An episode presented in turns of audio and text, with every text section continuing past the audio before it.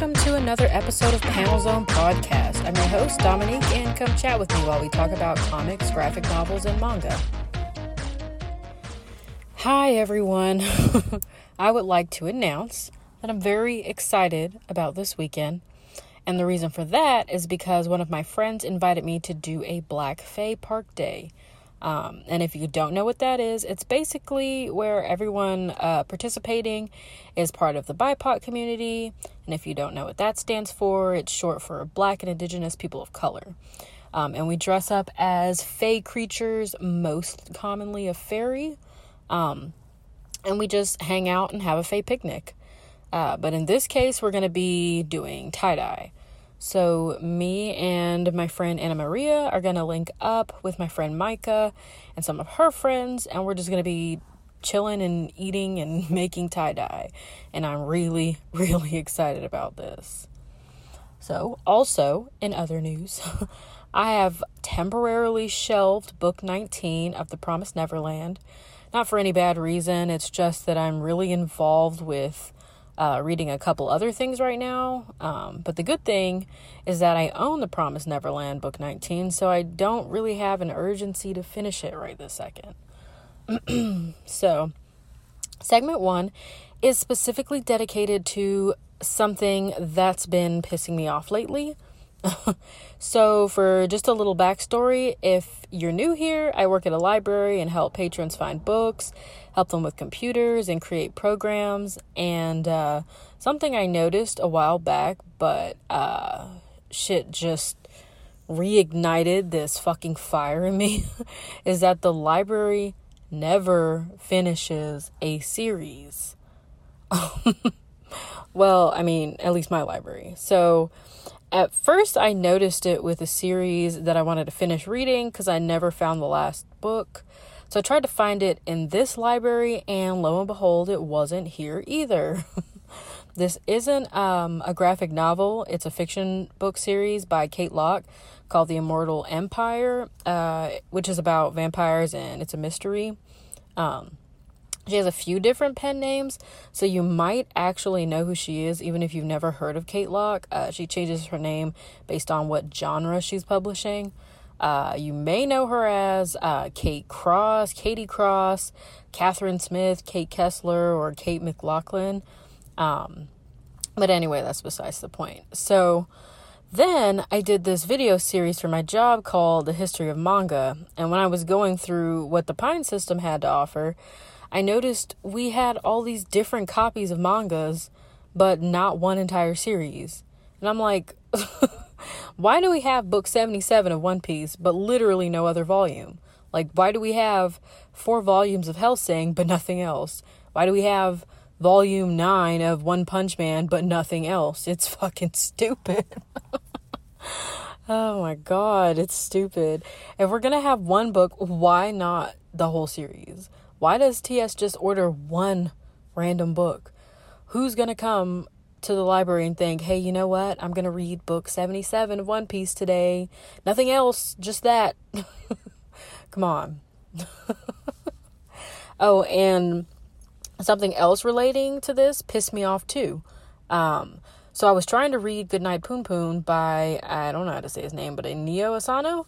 And I placed a hold on it because a different branch in our system apparently had it.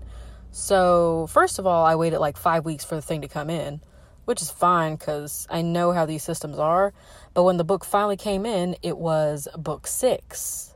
Book six of the series. Why would I want book six when I haven't read books one through five? So anyway, I checked it back in. I sent it back to God knows where and reordered the book. And I made fucking sure this time that I ordered book one of Goodnight Punpun. And I waited another six weeks. And guess what showed up when I checked my box? The same copy of the damn book. like, why did they look at the book, check it in, you know?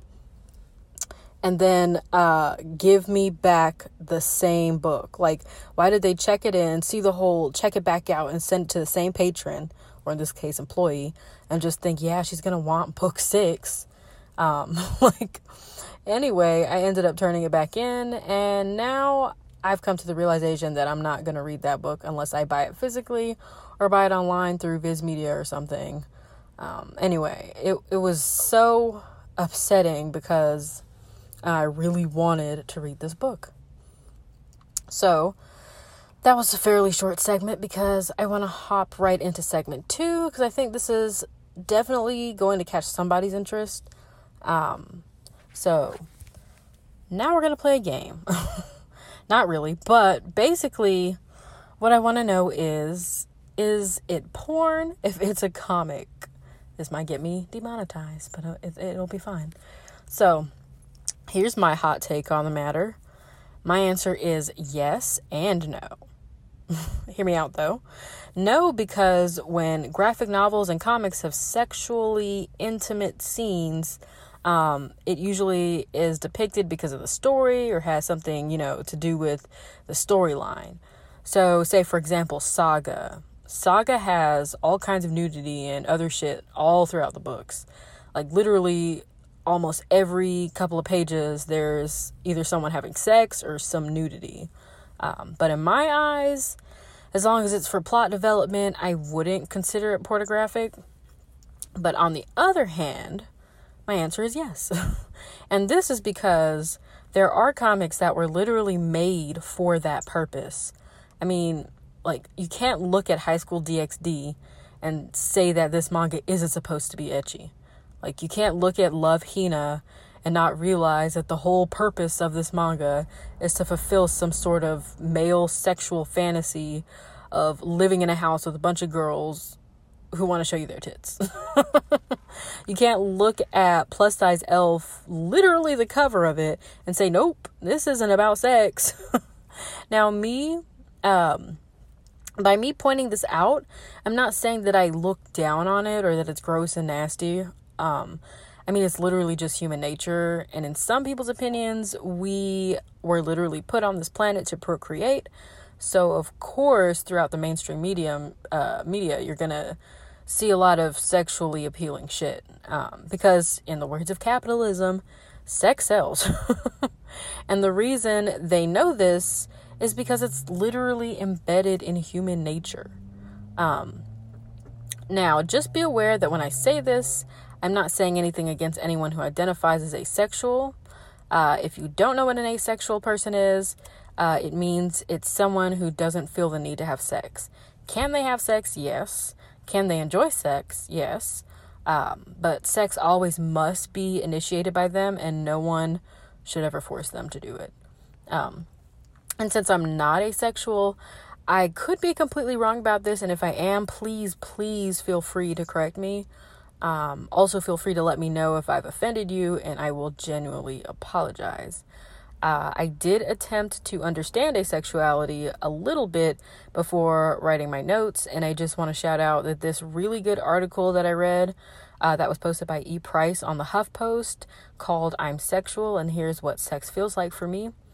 Um, it was really informative, and I think everyone should read this if you're curious about researching what it means to be asexual. Um, I'm also going to say that not every single asexual person is the same. Excuse me. So if you're listening and you're asexual and don't feel the same as this article, it's perfectly okay. Um, your experience doesn't have to be exactly the same as everyone else, um, or everyone else who's who identifies as the same thing. Um, so back to the original point. Uh, although Sex is human nature, I believe, and this is an opinion, so please don't take it so seriously. I believe that uh, we have evolved past the point of needing to fuck all the time, and this is prevalent um, in asexuals. And I feel like the earth and nature and evolution kind of knows that we have overpopulated uh, this earth. And the ways that we have sex as homosexual and asexual people show um, this change in evolution. So, do I think gay people are gay because of overpopulation? No, and please don't take it that way. I'm positive that gay people have always existed, even like before extreme population growth. I just think that human mannerisms reflect animals in nature um, and homosexuality and having sex with the same sex and gender as yourself uh, is very reflective of those habits. Uh, I also do think that humans have evolved, but if you uh, if you want to call it the next evolution, um, but we have evolved past the need to fuck something that has a different part um, as you. So, gender fluidity and sex fluidity is something that is part of the future, and I think that we need to embrace that. so, let's relate this back to comics and whether or not nudity and sex in a comic book is considered porn or not. So, yes, I would say that some comics like ecchi manga are considered pornographic, because of the intent behind creating these, and uh, the intent is that they're trying to uh, appeal to your libido. Um, but other comics like Saga, for example, or Plate Tectonics, which I'll talk about in the next segment in a few seconds, um, are not so pornographic, and I would put them on the side of art. I hope what I said wasn't offensive to anyone and made sense because I feel like it may have come off as a little confusing. Um, well, we're going to go ahead and go into segment three now, and you already know I'll be discussing my recent reads. Okay, so last week I was talking about how I started reading Megahex and some, uh, by Simon Hanselmann and uh, how much I hated the main characters. But then I started reading Megg and Mogg in Amsterdam, by the way. I don't think I'll be reading these completely in order because I won't have access to them in order because I have to buy certain ones and I'm broke and I don't have the money for that right now. Um, but I noticed that even though Megg and Mogg are complete assholes to Owl, um, and I'm also including Werewolf Jones in this asshole group because my god, he's fucking worse than the others. Um, but anyway, I noticed that they stay like geeked up on all these pills and stuff because if you look at this druggy cartoon on an intellectual level, um, you would see that Megg and Mogg are suffering severely um, with depression and anxiety. Um, like Megg is constantly drowning in sorrow and hates being self-aware. Um, there's a part in the book where Megg and Mogg um, accidentally leave their antidepressants at home while they were in Amsterdam, and they try to go without it. Um, and in that in itself is a challenge.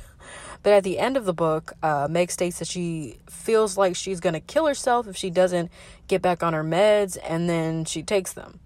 Um, and then the people and her surroundings end up turning into this like wiggly pattern. Um, and then blackness surrounds her, which I assume is a metaphor for the numbing uh, sensation that certain antidepressants give you. Um, but overall, I'm loving the series, and I don't think that the characters are complete antagonists anymore but uh, just severely misunderstood and is letting their mental imbalances, uh, their imbalances shape their entire personality. Um, also, I just want to say that some of the behavior reflected in the series is something that doesn't align with my morals and values. Uh, there's a lot of things concerning bestiality, you know, since half the characters are animals. Uh, there's some mention of rape, sexual assault, pedophilia, um, and things I that I 100% do not support. So I don't suggest reading this if you aren't of mature age and cannot handle things in that nature.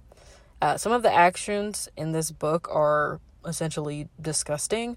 Um, however, I don't think that anyone is trying to cancel Simon Hanselmann because of the fact that it works with the characters of the book and uh, the stuff said definitely reflects the personality of the character it's coming from. But yeah, that's all I gotta say about that. okay, moving on. So, also, I'm confused with the order of the series. Sorry, uh, because on Amazon it says that there are only four books in the series, which starts with Megahex, then Megg and Mogg in Amsterdam, then One More Year, and then Bad Getaway. And this is all part of the Megahex series. However, at the end of Megahex, uh, spoilers, uh, like spoilers right now, but um, it ends with Owl moving out of the house. Um, but then at the beginning of Megg and Mogg in Amsterdam, Owl is back in the house. Like they didn't explain what happened. Um, or is this just like not something that you particularly need to read in order. I, I don't I don't believe that's the case because a lot of things explained would make no sense. I'm not sure. Uh, either way, I'm complete. I completely enjoy the series.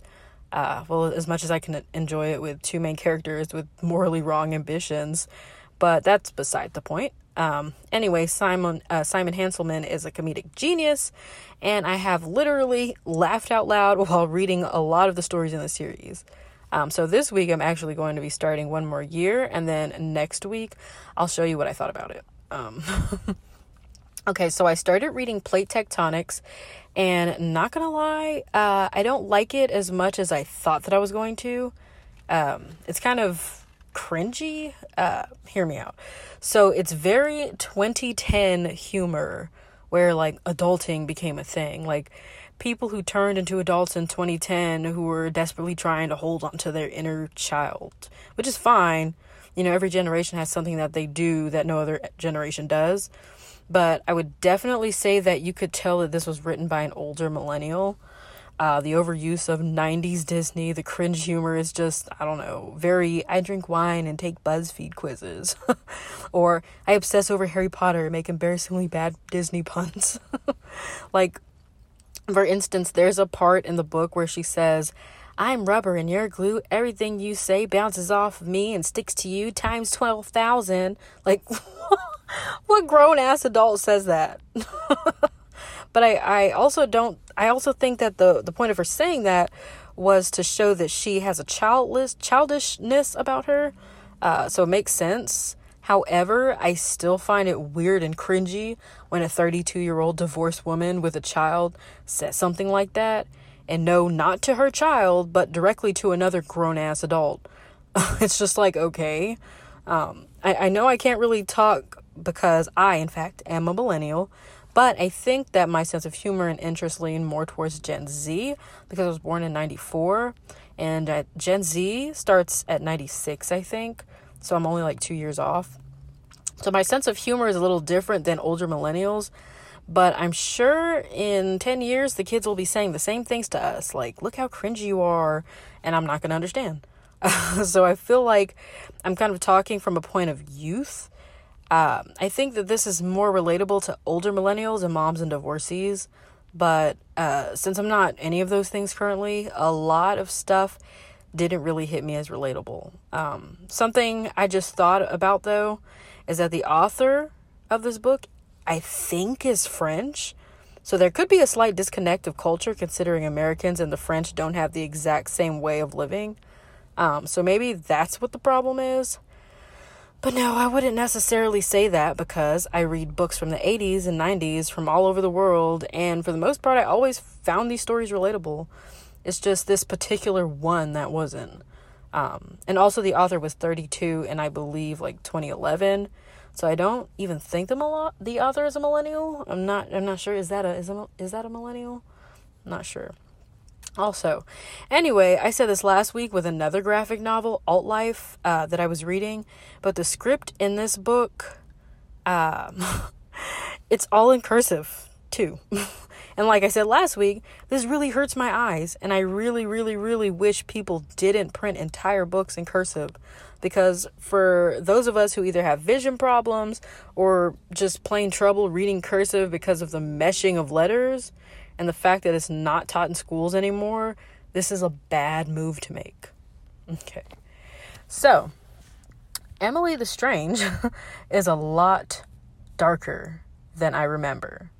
And this week I read Emily the Strange, Volume 1, the graphic novel or graphic book, I don't know.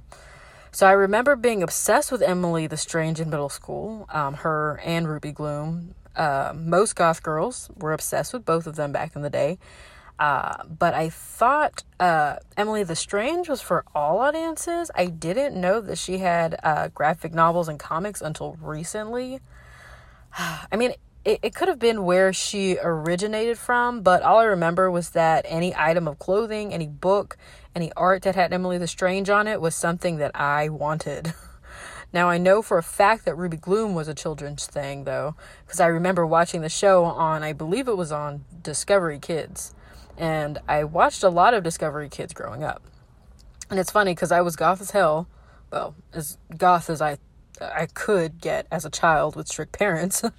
but um, yet I watched shows like The Saddle Club, H2O, Alien Surf Girls, Darcy's Wildlife, Scout Safari, Endurance, Serious, Adventure Camp. Like, this is the type of shows that you would assume those horse girls would read. Maybe I was a horse girl on the inside and a goth girl on the outside. I don't know, but maybe I was just fucking weird. Probably. Anyway, I got a little off topic. Let's continue back where I left off on Ruby Gloom and Emily the Strange. But yeah, I'm glad that I saw it on my suggested books feed because I would have never known. But yeah, while reading it, I noticed that Emily has a lot of moments of like complete insanity. Like, uh, for example, there was a scene where she poisons the whole school cafeteria and turns them into a gruesome creature. Um, and then there's another scene where she's reminiscing about when she cut off a live chicken's head and preserved it in a jar. So it's a little, you know, apparent to me that no, this definitely is not a children's book. This is for uh, older folks, for fucking sure. there's one thing that had me dying, and I laughed so hard at this. So there's a part where Emily is listening to a grave uh, through some sort of sound magnifying device. And when the friend is listening, like she has a friend who comes up and listens, he hears nothing. So then he says, um, That's either John Cage's 433 or your battery is dead. And when I tell you this excited me so much, you don't even know. Like, for those of you who aren't familiar with it, John Cage's 433 is a musical piece where every single instrument on stage doesn't play a single note for the entire song. And the reason why it's called this is because the song is 4 minutes and 33 seconds long. so imagine sitting in the audience and thinking that they're going to play a piece and you're just sitting there waiting for 4 minutes and 33 seconds which seems like a long time when nothing's happening. But yeah, I love the reference, and music nerds would definitely get this. Um, I first heard of John Cage's song when I was in school in marching band. Uh, when one of my friends sent me a YouTube link to the song, and I remember going to school the next day and asking him, "Is this a fucking joke?" like I thought the song was so pointless. But the whole point of the song is it's supposed to be showing you that the world is full of music um, if you ever watched that movie from, I think, 2007 called August Rush, he pretty much is using that logic of thinking, which is awesome because I'm not to lie, that movie made me cry. but anyway, I've gotten really, really off topic. I need to go back to discussing Emily the Strange. well, actually, I was pretty much done. Um, all I have to say is that this is a lot more grim than I remember, but I definitely enjoy the quirky goth humor. Uh, it's a great quick read, and I'll be looking forward to the next volume. And that's it for today. Uh, follow me on my anime list at Greenmoth, spelled G R 33 N M O T H. G R 33 N M O T H. Follow me on Goodreads to see what I'm currently reading, and keep listening online wherever you get your podcasts. Thanks for listening to another episode of Panel Zone Podcast. Much love.